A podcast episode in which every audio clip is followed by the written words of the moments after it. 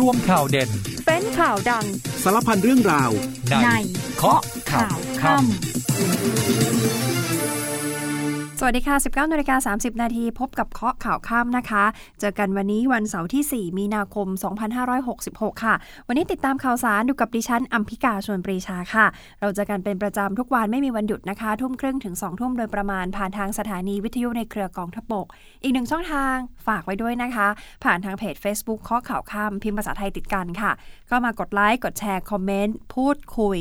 ร่วมรับฟังแล้วก็จัดรายการไปพร้อมกันได้เลยนะคะ แล้วก็เมื่อจบรายการแล้วอีกหนึ่งช่องทางที่รับฟังย้อนหลังได้คือผ่านทางพอดแคสต์ News ข้อข่าวข้ามได้ด้วยนะคะ ฝากฝังไว้อีกหนึ่งช่องทางเหมือนกัน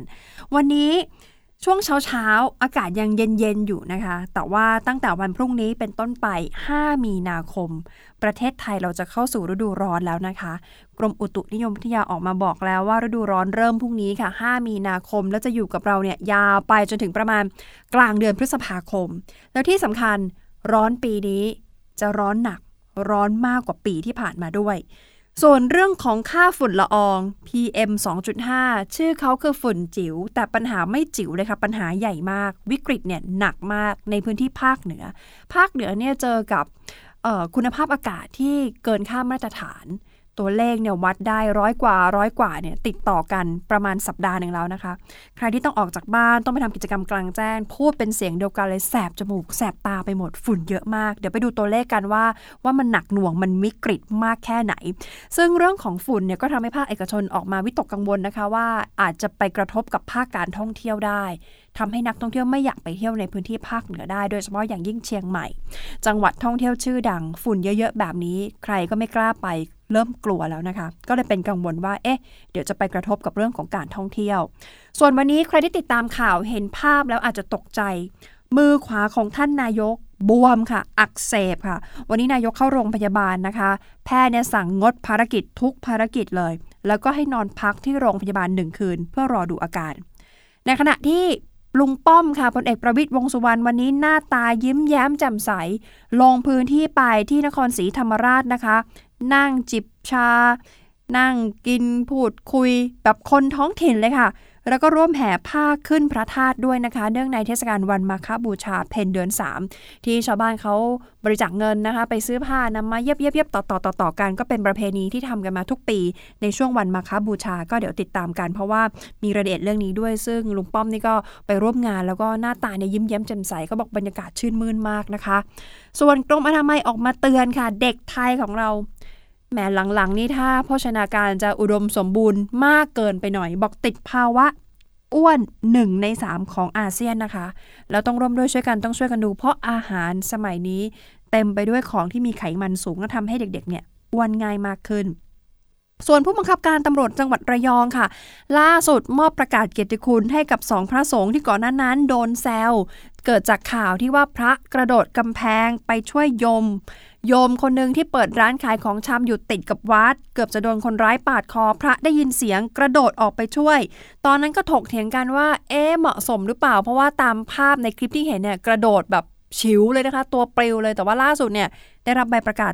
เกียรติคุณนะคะ ถือว่าทำคุณงามความดี เจตนาดีคืออยากจะช่วยเหลือชีวิตของญาติโยม แล้ววันนี้ตำรวจจับกลุ่มตัวคนร้ายแล้วได้แล้วด้วยนะคะ คนร้ายที่ก่อเหตุเนี่ยตำรวจจับตัวได้แล้ว รวมไปถึงบรรยากาศหาเสียงของอีกหลายๆพักการเมืองเลยค่ะ ช่วงวันหยุดเสาร์อาทิตย์นี่โอ้โห ทุกพักลงพื้นที่กันอย่างคึกคักคุณผู้ฟังคะเริ่มต้นกันที่รายงานความเคลื่อนไหว อัปเดตอาการของพลเอกประยุทธ์จันโอชา นายกรัฐมนตรี และรัฐมนตรีว่าการกระทรวงกลาโหมหน่อยนะคะ วันนี้ท่านเดินทางไปที่โรงพยาบาลไปตรวจเช็ค อาการผิดปกติเกิดขึ้นที่มือข้างขวาค่ะ มือข้างขวาของท่านนายกนี่บวมนะคะ แล้วก็มีอาการปวดปวดบวมๆแบบนี้ต่อเนื่องกันมาประมาณ 2-3 วันแล้ว จึงต้องตัดสินใจไปให้คุณหมอ เช็คดูอาการอย่างละเอียดหน่อยที่โรงพยาบาล ก่อนหน้านี้ย้อนไปเนี่ยท่านนายกลงพื้นที่ ไปที่อุดรกับไปที่หนองบัวลำพูนะคะ แล้วก็ไปสิ้นสุดการลงพื้นที่ที่อยุธยา เพื่อไปไหว้พระขอพร แต่ปรากฏว่าทัวร์มาแล้ว 3 จังหวัด นึกว่าอาการบวมที่ที่มือข้างขวาเนี่ยจะดีขึ้น ปรากฏว่าไม่ได้ดีขึ้นเลยนะคะ มีอาการปวดเพิ่มมากขึ้น ก็เลยทำให้วันนี้ นายกเดินทางเข้าพบแพทย์เพื่อที่จะตรวจเช็คอาการอย่างละเอียด ซึ่งเมื่อวานนี้ตอนที่ท่านนายกเดินทางไปที่อยุธยาเนี่ยก็มีอาการเจ็บๆอยู่แล้วนะคะ แต่ท่านบอกว่าไม่เป็นไรไม่เป็นไรพอกลับถึงบ้านก็ให้หมอที่เป็นเป็นเป็นหมอประจำตัวนะคะ มาตรวจอาการดูแล้วหมอก็วินิจฉัยว่ามือขวาอักเสบ แล้วก็พบอาการผิดปกติ จึงขอให้เข้าตรวจอย่างละเอียดอีกครั้งหนึ่งในวันนี้ ซึ่งการเดินทางมาตรวจอาการในวันนี้ก็พลเอกประยุทธ์เดินทางมาพร้อมด้วยอาจารย์น้องนะคะ นางนราพรจันโอชาภริยา ก็เดินทางมาด้วยการมารับการตรวจเอ็กซเรย์อย่างละเอียด ข้อมูลเบื้องต้นเพราะว่ามีอาการอักเสบอย่างรุนแรงที่บริเวณมือด้านขวา ต้องให้ยาปฏิชีวนะค่ะ แล้วแพทย์ก็ขอให้ท่านนายกเนี่ยงด การปฏิบัติภารกิจไว้ก่อน โดยเฉพาะอย่างยิ่งคือการใช้มือขวา เพื่อลดการอักเสบ ลดอาการบวมนะคะ ให้นายกพักรักษาตัวที่โรงพยาบาลหนึ่งคืน ให้ใส่เฟือกอ่อนเอาไว้ หลังจากนี้ถ้าใครเห็นภาพข่าวท่านนายกเนี่ยก็จะเห็นว่าท่านเนี่ยมือข้างขวานี่ใส่เฟือกแล้วนะคะ เพราะว่าคุณหมอใส่ให้พักคืนหนึ่งติดตามอาการดูอาการก่อน ถ้าไม่พบความผิดปกติ เดี๋ยวพรุ่งนี้อนุญาตให้กลับบ้านได้ มีรายงานเพิ่มเติมนะคะว่า หลังจากที่แพทย์ให้คำแนะนำ ว่าให้งดปฏิบัติภารกิจนะคะท่านนายกก็ยกเลิกภารกิจตรวจราชการที่ราชบุรีในวันที่ 8 มีนาคมยกเลิกแล้วนะคะ แล้วก็เลื่อนภารกิจที่สงขลาวันที่ 9 ออกไปก่อน ส่วนตารางประชุมครมประจำสัปดาห์ภารกิจอื่นๆ ในทำเนียบเหมือนเดิม ยังไม่มีเปลี่ยนแปลงอัปเดตณตอนนี้นะคะ ยังไม่เปลี่ยนแปลง รองเลขาธิการนายกฝ่ายการเมืองค่ะคุณอนุชาบุรพัชชัยศรีปฏิบัติหน้าที่โฆษกประจำสำนักนายกรัฐมนตรี บอกว่าวันนี้ไปเยี่ยมนายกมาที่โรงพยาบาล อาการปวดบวมที่มือข้างขวา เริ่มมีอาการตั้งแต่เช้าวันที่ 2 มีนาคม แล้วท่านก็เดินทางไปอุดรนะคะ จากอุดรก็ไปต่อน้องบัวลำพู แล้วก็มาจบที่อยุธยาอาการเนี่ยเจ็บเจ็บปวดปวดต่อเนื่องมา จนเมื่อวานนี้ที่สุดท้ายที่อยุธยาพอกลับมาบ้านอาการปวดไม่ดีขึ้นปวดหนักกว่าเดิมตัดสินใจพบแพทย์ แล้วแพทย์ให้พักงานประมาณ 5-7 วันนะคะ นี่อัปเดตความเคลื่อนไหวของของพลเอกประยุทธ์ในวันนี้ที่เดินทางไปโรงพยาบาล ส่วน พลเอกประวิตยวงสุวรรณค่ะรองนายกรัฐมนตรี และหัวหน้าพักพลังประชารัฐวันนี้สดใสมากค่ะ โอ้โห วันนี้มีภารกิจเดินทางลงใต้ไปที่นครศรีธรรมราชนะคะ ไปเป็นการส่วนตัวค่ะ ใส่ผ้าเสื้อผ้าเนี่ยลายปาเต้สีสดใสโอ้ยสไตล์ชาวใต้เลยค่ะ แล้วก็ไปนั่งจิบชา มีแฟนคลับมารอถ่ายรูปให้กำลังใจคึกคักเหมือนทุกครั้งค่ะ ไปในตั้งแต่ช่วงเช้าไปร่วมจิบน้ำชาริมถนนสี่แยกท่าซักอำเภอเมือง ก่อนที่จะไปที่วัดพระบรมธาตุเพื่อร่วมประเพณีแห่ผ้าขึ้นธาตุนะคะ ซึ่งก็เป็นประเพณีของชาวจังหวัดนครศรีธรรมราช เป็นการนำผ้าผืนยาวๆ ที่ชาวบ้านเขาร่วมกันบริจาคเงิน ซื้อผ้าแล้วก็มาเย็บๆต่อๆต่อๆกันนะคะ เอาไปห่มองค์พระธาตุในวันมาคาบูชา ซึ่งเป็นวันสำคัญทางศาสนา แล้วก็เป็นประเพณีที่สืบทอดกันมายาวนาน ว่ากันว่าตั้งแต่ปี พศ 1333 สมัยพระเจ้าสีธรรมโศกอาราชนะคะ ก็หลังจากร่วมงานประเพณีแล้วพลเอกประวิทย์ก็เดินทางต่อไปที่สวนส้มโอค่ะสวนส้มโอทับทิมสยามของดีของจังหวัดนครศรีธรรมราช ที่อำเภอปักพนังนะคะ ไปทานอาหารกลางวันที่นั่นด้วย เมนูที่ทานเป็นผัดหมี่ปากพนัง ผัดหมี่กะทิะนะคะ แล้วก็มีแกงเขียวหวานเนื้อ มีน้ำพริกกะปิมีปลาทอด มีขั้วหมู มีต้มส้มปลากระบอกแหมมาอ่านช่วงเวลานี้ก็หิวๆเหมือนกันนะคะ เมนูนี่เรียกน้ำย่อยได้ดีเลยค่ะ ช่วงบ่ายมีภารกิจค่ะไปที่โรงเรียนปากพนังเสร็จแล้วเดินทางไปสักการะสิ่งศักดิ์สิทธิ์ที่วัดนางพระยา ระหว่างทางพลเอกประวิทย์ได้ทักทายพี่น้องประชาชนนะคะ แฟนคลับ FC ลุงป้อมที่มาให้กำลังใจก็ทักทายด้วยความเป็นกันเองค่ะ ยิ้มแย้มแจ่มใส บางคนก็มาขอเซลฟี่ บางคนก็มาขโมยจุ๊บนะคะ มาขโมยหอมแก้มพลเอกประวิทย์ด้วยนะคะ ก็มีการถ่ายรูปร่วมกันทักทายประชาชนโอ้สีหน้ายิ้มแย้มแจ่มใสพูดคุยด้วยความเป็นกันเอง อันนี้คือทางฝากฝั่งของพลเอกประวิทย์นะคะ ทีนี้ไปดูความเคลื่อนไหวอีกฝั่งหนึ่งค่ะ ฝั่งเพื่อไทยนายแพทย์ชลนานสีแก้วยกทีมเพื่อไทยบุกโคราช เปิดเวทีปราศัย 3 เวที จุดแรกที่ปักธงชัย ถือเป็นที่มั่นของพรรคนะคะสส.นครราชสีมาค่ะ คุณประเสริฐจันทรรวงทอง แล้วก็เป็นเลขาธิการของพรรคเพื่อไทยด้วยประกาศเลยบอกจะปั้นคุณอุ๊งอิ๊ง นางสาวแพทองธาร ชินวัตรเป็นนารีขี่ม้าขาวเหมือนกับคุณยิ่งลักษณ์ เหมือนกับนายกปูเลยนะคะ ชูนโยบายเกษตรกรที่ดินทำกินโอท็อปสร้างรายได้ หมอชลน่านบอกว่าการเลือกตั้งครั้งนี้เพื่อไทยจะต้องปักธงแบบ landslide ทั้งหมดของเมืองย่าโม ย่าโมเป็นเมืองที่มีสสมากที่สุดในประเทศแล้วนะคะ 16 ที่นั่ง 16 เขตเลือกตั้ง ตั้งเป้าเลยว่าทั้งประเทศเพื่อไทยต้องได้อย่างน้อย 250 ที่นั่ง เข้าสภาไปปิดสวิตช์สวให้ได้ นี่คือตั้งเป้านะคะ คึกคักทีเดียวค่ะสำหรับเพื่อไทยวันนี้เพราะว่านอกจากแกนนำพักแล้ววันนี้ถ้าใครเห็นในภาพข่าวก็จะเห็นว่ามีคุณโอ๊กนะคะ นายพานทองแท้ชินวัตรพี่ชายก็ไปให้กำลังใจคุณอุ้งอิงไปให้กำลังใจน้องสาวด้วยนะคะ วันนี้เพื่อไทยนี่คึกคักมาก ส่วนพักชาติพัฒนากล้าวันนี้คุณกรจติกับวันนี้เนี่ยนำลูกพักลงที่ตลาดริมคลองเจริญกรุง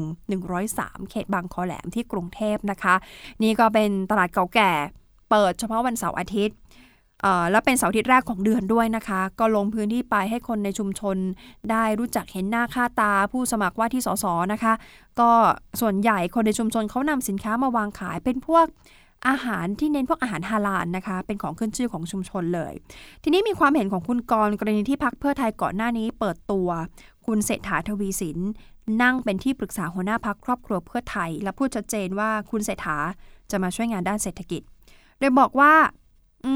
การที่พักเพื่อไทยเปิดตัวคุณเศรษฐามาเนี่ยมันอาจจะถูกเปรียบเทียบได้กับพักชาติพัฒนากล้า ที่ชูประเด็นสำคัญในด้านเศรษฐกิจเหมือนกัน คุณกรบอกว่าเอาจริง ๆ ส่วนตัวรู้จักคุณเศรษฐามานานมาก คุณเศรษฐาเป็นคนเก่ง คุณเศรษฐาเป็นคนมีความสามารถ ถ้าได้เข้ามาช่วยงานประเทศนี่เป็นเรื่องที่ดี และมองว่าใครก็ตามที่เข้ามาทำประโยชน์ให้กับประเทศดีทั้งนั้นค่ะดีทั้งหมด จุดยืนของพักคือพร้อมร่วมงานกับทุกคน ไม่ทะเลาะกับใคร เพราะไม่มีประโยชน์ เราไม่สู้กับคน แต่เราจะสู้กับปัญหาความยากจน นี่คือทางฝั่งพักชาติพัฒนากล้านะคะ วันนี้คุณกรมีความคิดความเห็นเกี่ยวกับคุณเศรษฐาทวีสินนะคะ ส่วนพักก้าวไกลวันนี้คุณพิธาควงอาจารย์ป๊อกค่ะ คุณปิยบุตรขึ้นซาเล้งไปแห่หาเสียงที่ขอนแก่นแล้วมั่นใจว่า การเลือกตั้งรอบนี้พักได้ที่นั่งเพิ่มขึ้นอย่างแน่นอน แล้วย้ำนะคะว่าพักก้าวไกลไม่ร่วมงานกับสองท่าน 1. พลเอกประวิตย์ 2. พลเอกประยุทธ์ยังคงย้ำคำเดิมว่า 2 ท่านนี้ ก้าวไกลไม่ร่วมงานอย่างแน่นอน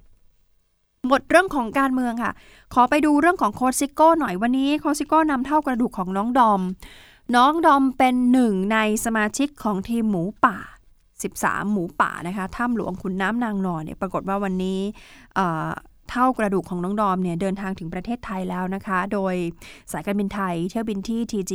911 มีคุณแม่ของน้องดอม แล้วก็มีครอบครัวที่เดินทางมาจากเชียงรายมารับที่สนามบินสุวรรณภูมิ แล้วก็เตรียมนำเท่ากระดูกของน้องดอม กลับไปบำเพ็ญกุศลตามพิธีทางศาสนาที่เชียงรายต่อไป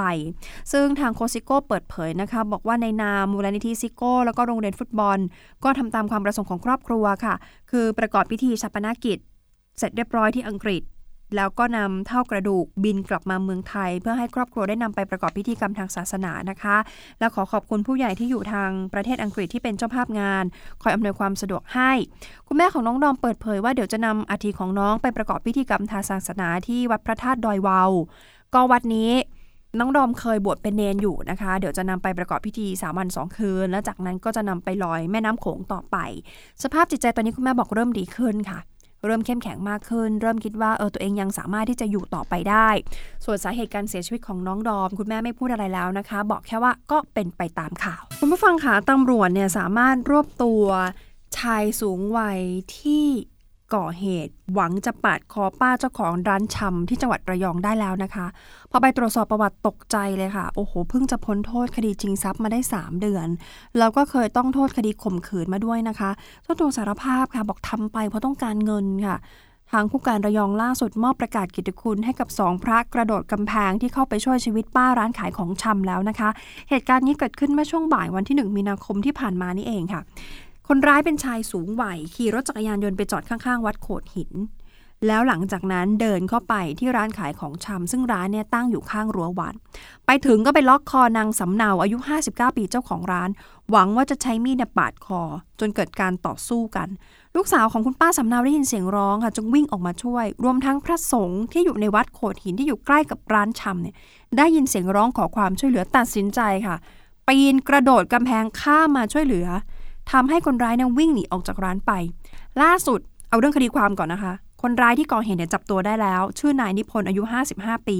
หนีไปกบดานอยู่ที่บ้านเพื่อนตรงอำเภอบ้านค่าย สารภาพก่อเหตุจริงต้องการเงินเป็นค่ารถกลับบ้านเกิดที่นครศรีธรรมราช ไปตรวจสอบประวัติ คนร้ายเคยต้องโทษคดีข่มขืน เพิ่งจะพ้นโทษคดีจริงทรัพย์มาได้แค่ 3 เดือนเท่านั้น นะคะ น่ากลัวมากอ่าล่าสุดก็สองพระกระโดดกำแพงที่ก่อนอันนั้นเคยเป็นประเด็นดราม่าว่าเอ๊เกินเหตุไปหรือเปล่า ผิดไหมดูไม่ใช่กิจของสงฆ์หรือเปล่าล่าสุดไม่ใช่นะคะได้รับประกาศเกียรติคุณนะคะ จากผู้การระยองมอบให้เลย เพราะว่าดูที่เจตนาตั้งใจจะเข้าไปช่วยเหลือโยมที่กำลังจะถูกทำร้ายนะคะ เอาละค่ะ ไปติดตามเหตุเพลิงไหม้หน่อย มีเพลิงมีเหตุเพลิงไหม้เกิดขึ้น อาคารเก็บเอกสารกองบังคับการตำรวจนครบาล 5 อยู่ในพื้นที่สอนอทุ่งมหาเมฆไหม้แบบหมดทั้งหลังนะคะ เอกสารต่างๆ เสียหายหมดค่ะ แต่ว่าเหตุการณ์นี้ไม่มีผู้บาดเจ็บ หรือไม่มีใครได้รับ อันตรายถึงแก่ชีวิตนะคะ มีแต่สิ่งของที่เสียหาย นอกจากอาคารที่ไหม้หมดทั้งหลังแล้ว ยังมีรถยนต์ของตำรวจได้รับความเสียหาย 7 คัน ล่าสุดทางผู้บัญชาการตำรวจแห่งชาติ ก็สั่งการให้ผู้บัญชาการตำรวจนครบาลตรวจสอบข้อเท็จจริงในเรื่องนี้นะคะ เร่งหาสาเหตุของการเกิดเพลิงไหม้ แล้วก็ไปตรวจสอบสภาพของโครงสร้างอาคาร ว่าหลังจากไหม้แล้วเนี่ยมีความเสียหายมีอันตรายใด ๆ เกิดขึ้นกับตัวอาคารหรือไม่ เบื้องต้น รับรายงานจากเจ้าหน้าที่พิสูจน์หลักฐานนะคะว่า สาเหตุไฟไหม้เกิดจากกระแสไฟในคอมเพรสเซอร์แอร์ลัดวงจรค่ะ นอกจากนี้ท่านยังสั่งการให้ตรวจความเสียหายของทรัพย์สินโดยละเอียด ทั้งเอกสารราชการทั้งรถยนต์ แล้วก็ทรัพย์สินอื่น ๆ แล้วให้กองโยธาธิการสำนักงานส่งกำลังบำรุงของสำนักงานตำรวจแห่งชาติเข้าไปปรับปรุง มันจะมีอาคาร 9 ชั้นอยู่ด้านหลัง ให้ปรับปรุงตรงนี้ แล้วทำเป็นที่ทำการชั่วคราวไปก่อนนะคะ ทดแทนอาคารเก็บเอกสารหลังเดิมที่ไหม้เสียหายไป ขยับมาที่เรื่องใหญ่ของฝุ่นจิ๋วค่ะ PM 2.5 วันนี้ภาคเหนือบ้านเราเนี่ยใช้คำว่าอย่างหนัก แล้วก็วิกฤตมากนะคะ ค่า PM 2.5 ของอำเภอฮอด พุ่งสูงไปถึง 204 ไมโครกรัมต่อลูกบาทเมตร สูงที่สุดใน 17 จังหวัดของภาคเหนือ มีรายงานว่าสถานการณ์ฝุ่นในพื้นที่ภาคเหนือตอนนี้ไปกระทบกับยอดนักท่องเที่ยวแล้วนะคะ นักท่องเที่ยวมาเที่ยวน้อยลง ฝุ่นเยอะขึ้น คนไม่ค่อยมากลัวมาแล้วหายใจไม่สะดวกมาแล้วแสบหูแสบตานะคะ วันนี้ค่า PM 2.5 ของเชียงใหม่ อยู่ในระดับสีแดงทั้ง 6 จุดค่ะ เขาจะมีสถานีวัดเป็นจุดจุดจุดจุดๆๆอยู่นะคะ ทั้ง 6 จุดที่วัดนี่สีแดงหมดเลย เกินค่ามาตรฐานทั้งหมด ช่วงเช้าค่า PM 2.5 ที่อำเภอฮอด พุ่งสูงไปถึง 204 ไมโครกรัมต่อลูกบาศก์เมตร สูงที่สุดแล้วใน 17 จังหวัดทางภาคเหนือ ภาคเหนือเนี่ยมี 17 จังหวัด มีอยู่ 15 จังหวัด ที่เกินค่ามาตรฐาน นั่นแปลว่าแทบจะกินบริเวณพื้นที่ไปทั้งภาคแล้วนะคะ ที่มี PM 2.5 เกินค่ามาตรฐาน เขาบอกกันว่าตอนนี้คนในพื้นที่ภาคเหนือถ้าออกมาเดินในที่โล่งแสบค่ะ แสบตา แสบคอ แสบจมูก นี่เป็นวิกฤตเรื่องคุณภาพของอากาศนะคะ ส่งผลกระทบกับสุขภาพอย่างรุนแรงแล้ว สภาพแบบนี้ ชาวเหนือเจอต่อเนื่องมานานกว่า 1 สัปดาห์แล้วด้วย ทางจังหวัดจริงๆเขาก็เข้มงวดแล้วนะคะ สั่งห้ามเรื่องการเผา แล้วก็เร่งฉีดพ่นละอองน้ำเพื่อเพิ่มความชุ่มชื่นในอากาศ ลดการสะสมของฝุ่นควัน แต่ตามข้อมูลการเผา มีรายงานค่ะว่ามีพื้นที่เกษตรกรรมของจังหวัดภาคเหนือตอนล่าง ไม่เอ่ยชื่อจังหวัดนะคะ ภาคเหนือตอนล่าง ช่วงกลางเดือนมีนาคม เป็นช่วงที่มีการเผาครั้งใหญ่ แล้วก็คาดว่าน่าจะทำให้พื้นที่ภาคเหนือได้รับผลกระทบต่อเนื่องไปจนถึงเดือนเมษายน เผากันเยอะนะคะ ช่วงนี้เผาครั้งใหญ่ด้วย ประธานสภาอุตสาหกรรมท่องเที่ยวจังหวัดเชียงใหม่ค่ะนายพลบแซ่จิว บอกว่าฝุ่นเยอะๆแบบนี้กระทบ กระทบกับธุรกิจโรงแรม กระทบกับโฮมสเตย์อาจจะยังไม่เห็นผลชัดเจนช่วงนี้ แต่ถ้าในระยะยาว การให้บริการหรือกิจกรรมต่างๆ ที่เป็นกิจกรรมกลางแจ้ง กระทบแน่นอนเพราะนักท่องเที่ยวก็จะเลี่ยงการทำกิจกรรมกลางแจ้งเผลอพลานไม่มาพักพลานไม่มาเที่ยวภาคเหนือเลยนะคะ นักท่องเที่ยวบางรายเห็นสถานการณ์แล้วตัดสินใจไม่มาดีกว่า นี่เป็นผลกระทบที่เกิดขึ้นจากสถานการณ์ฝุ่นในช่วงนี้ เพราะฉะนั้นร่วมด้วยช่วยกัน งดเผานี่งดอย่างแน่นอน แล้วพบเห็นการเผา แจ้งเจ้าหน้าที่เลยนะคะ ตอนนี้ต้องช่วยแล้วนะคะ เชียงใหม่แล้วก็หลายจังหวัดทางภาคเหนือ วิกฤตหนักมาก มาติดตามข้อมูลจากมูลนิธิปวีนาหน่อยค่ะ ออกมาพูดถึงสถิติการร้องเรียน แล้วพบว่า ตั้งแต่ 2 มกราคมคือเปิดปีใหม่มาจนถึง 24 กุมภาพันธ์ของปีนี้นะคะ 1,000 รายเป็นปัญหาความรุนแรงในครอบครัว เราเพิกเฉยไม่ได้นะคะ สถาบันครอบครัว เป็นสถาบันหลัก เป็นสถาบันตั้งต้นของบ้านเราเลย แล้วถ้าครอบครัวมีปัญหามีความรุนแรงเกิดขึ้น ไม่ต้องห่วงเลยค่ะว่ากระทบกับทุกภาคส่วนอย่างแน่นอน เรื่องที่ได้รับการร้องเรียนมากที่สุด ปัญหาความรุนแรงในครอบครัว การทารุณกรรม ทำร้ายถึง 28 ราย รองลงมาถูกข่มขืนกระทำอนาจาร18 รายลำดับต่อมาคือถูกหลอกลวงให้ค้าประเวณีอีก 8 ราย และสุดท้ายคือภัยทางเทคโนโลยีอีกจำนวน 5 ราย ปี 65 ทางมูลนิธิรับเรื่องราวร้องทุกข์6,745 ราย ช่วยเหลือไปแล้ว 6,102 ราย อยู่ระหว่างการดำเนินคดีอีก 643 ราย คนที่เข้ามาร้องทุกข์นะคะมีทั้งเรื่องข่มขืน เรื่องกระทำอนาจาร ส่วนใหญ่เหยื่อมีอายุน้อยสุดช่วง 0 ถึง 5 ปี แล้วช่วงอายุของเหยื่อที่ถูกกระทำมากที่สุด 10-15 ปี เด็กๆ ทั้งนั้นเยาวชนทั้งนั้น ร่วมด้วยช่วยกันสอดส่องดูแลนะคะ ปัญหาความรุนแรงในครอบครัวที่มันไม่ควรเกิดขึ้น ครอบครัวควรจะเป็นพื้นที่ที่ปลอดภัยที่สุดสำหรับทุกคนและทุกกลุ่มนะคะ นอกจากนี้ยังมีคดีอาชญากรรม ทางเทคโนโลยี การทารุณกรรม การทำร้ายร่างกายยาเสพติดแล้วก็ปัญหาครอบครัวที่เกิดขึ้นตามมา เรื่องของปัญหาความรุนแรงเนี่ยเรา รายงานกันแทบจะทุกวันเพราะมันเกิดขึ้นทุกวันค่ะสำหรับปัญหาบ้านเราเรื่องของการพกพาอาวุธปืนไปในตามที่สาธารณะ การใช้อาวุธปืนก่อเหตุทำร้าย ก็เป็นข่าวให้เห็นอยู่บ่อยครั้งนะคะ เรื่องนี้ทางกระทรวงมหาดไทยก็ไม่นิ่งนอนใจ ในฐานะที่เป็นผู้ดูแล ผู้ออกใบอนุญาต อาวุธปืนก็ต้องขยับกันอย่างยิ่งยวดละค่ะ ล่าสุดปลัดกระทรวงมหาดไทยค่ะคุณสุทธิพงษ์จุนเจริญออกมา สั่งการไปทุกจังหวัดนะคะ มีหนังสือไปถึงทุกจังหวัด ให้กวดขันปัญหาอาวุธปืนเถื่อน กำชับนายอำเภอหน่วยงานที่เกี่ยวข้องเร่งจับกลุ่มผู้กระทำความผิด แล้วก็ให้รายงานข้อมูลสถิติ ผลการปฏิบัติงานต่างๆ เกี่ยวกับการสอดส่องดูแล ควบคุมตรวจตาและกวดขันการบังคับใช้กฎหมายเกี่ยวกับอาวุธปืนที่ไม่ชอบด้วยกฎหมายหรือปืนเถื่อน ผ่านแพลตฟอร์มออนไลน์ให้กรมการปกครองทราบ เอาเป็นประจำทุกเดือนต่อเนื่องเลยนะคะ ส่วนเรื่องของร่างพระราชบัญญัติอาวุธปืน และเครื่องกระสุนปืน วัตถุระเบิด ดอกไม้เพลิง และสิ่งเทียมอาวุธปืน ฉบับที่พศที่กระทรวงมหาดไทยกำลังดำเนินการ เพื่อให้คนที่มีปืนเถื่อนมีเครื่องกระสุนเนี่ยไปขอรับ อนุญาตต่อนายทะเบียนท้องที่ให้ถูกต้องตามกฎหมาย และหากเป็นกรณีที่นายทะเบียนไม่อาจออกใบอนุญาตได้ ก็ให้ส่งมอบอาวุธนี้แก่ทางราชการไม่ต้องรับโทษตอนนี้ก็อยู่ในขั้นตอนที่จะเสนอร่างกฎหมายนี้ให้กับทางคณะรัฐมนตรีพิจารณานะคะ นี่ก็เป็นเรื่องที่หลายคนให้ความเป็นห่วงให้ความเป็นกังวลก็อยากจะมีกฎหมายออกมาควบคุมซะวันนี้ 4 มีนาคมค่ะเป็นวันอ้วนโลกค่ะเขาเรียกว่า World Obesity Day กรมอนามัยออกมาเปิดเผยว่าเด็กไทยเราแหมมีภาวะน้ำหนักเกิน แล้วก็โรคอ้วนติด 1 ใน 3 ของอาเซียนนะคะ ซึ่งมีการคาดการโดยสาพันธ์โรคอ้วนค่ะ World Obesity Federation ปี 2573 ประชากรที่อายุต่ำกว่า 20 ปี จะมีภาวะน้ำหนักเกิน สูงขึ้นอีกเกือบร้อยละ 50 แบบนี้ต้องร่วมด้วยช่วยกันนะคะ เราเป็นพ่อแม่ผู้ปกครองเนี่ยต้องคอยสอดส่องดูแลหน่อยให้ความใกล้ชิดกับเด็ก ๆ หน่อย ส่งเสริมเขาค่ะเรื่องของการเลือกรับประทานอาหาร เลือกเฉพาะที่มีคุณภาพ อาหารที่มีปริมาณไขมันสูง มีน้ำตาลสูง มีโซเดียมสูง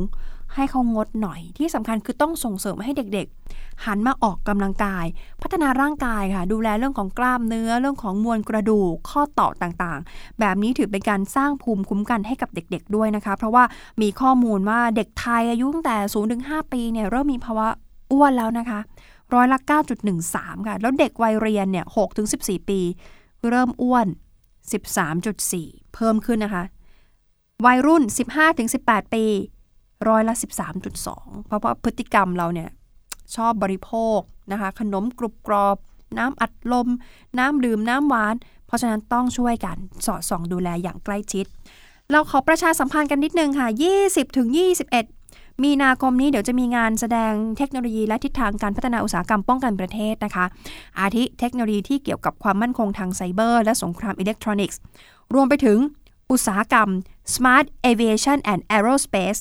การป้องกันอาวุธเคมีและชีวภาพ อุตสาหกรรมระบบไร้มนุษย์และอีกมากมาย ใครสนใจไปได้นะคะที่งานแสดงเทคโนโลยียุทธปกรณ์ ระบบป้องกันและรักษาความปลอดภัยชายแดนครั้งที่1ทับ2566 หรือ Border Defense and Security Exhibition 2023 จัดแสดงที่ไหนที่ทบ 5 มาเยี่ยมชมกันได้สะดวกนะคะ เดินทางขึ้น BTS ลงสถานีสนามเป้า แล้วมากันได้เลยค่ะ ปิดท้ายพรุ่งนี้มรืนนี้ยังเป็นวันหยุดใครว่างไปลานคนเมืองได้นะคะ ทางกระทรวงวัฒนธรรมได้อัญเชิญพระบรมสารีริกธาตุขึ้นประดิษฐานบนมณฑปเนื่องในเทศกาลวันมาฆบูชา เพื่อให้พุทธศาสนิกชนได้เวียนเทียน ได้สักการะบูชากัน เอาละค่ะ หมดเวลาของรายการข้อข่าวข้ามแล้วนะคะ วันนี้ดิฉันอัมพิกาชวนบริชาพร้อมกับทีมงานลาคุณผู้ฟังไปก่อน สวัสดีค่ะ ลกข่าวทั้งวันให้คุณรู้ข่าวไม่ตกประเด็น ช่วงเคาะข่าวค่ำกับพิธีกรคนข่าว พบกันทุกวันจันทร์ถึงวันอาทิตย์ไม่ควรพลาด เพราะคุณจะไม่ตกข่าวที่คิดแล้วเคาะ ทุกวันส่งตรงถึงคุณ ตั้งแต่เวลา 19นาฬิกา30นาทีถึง 20นาฬิกาโดยประมาณ ทางสถานีวิทยุในเครือกองทัพบบก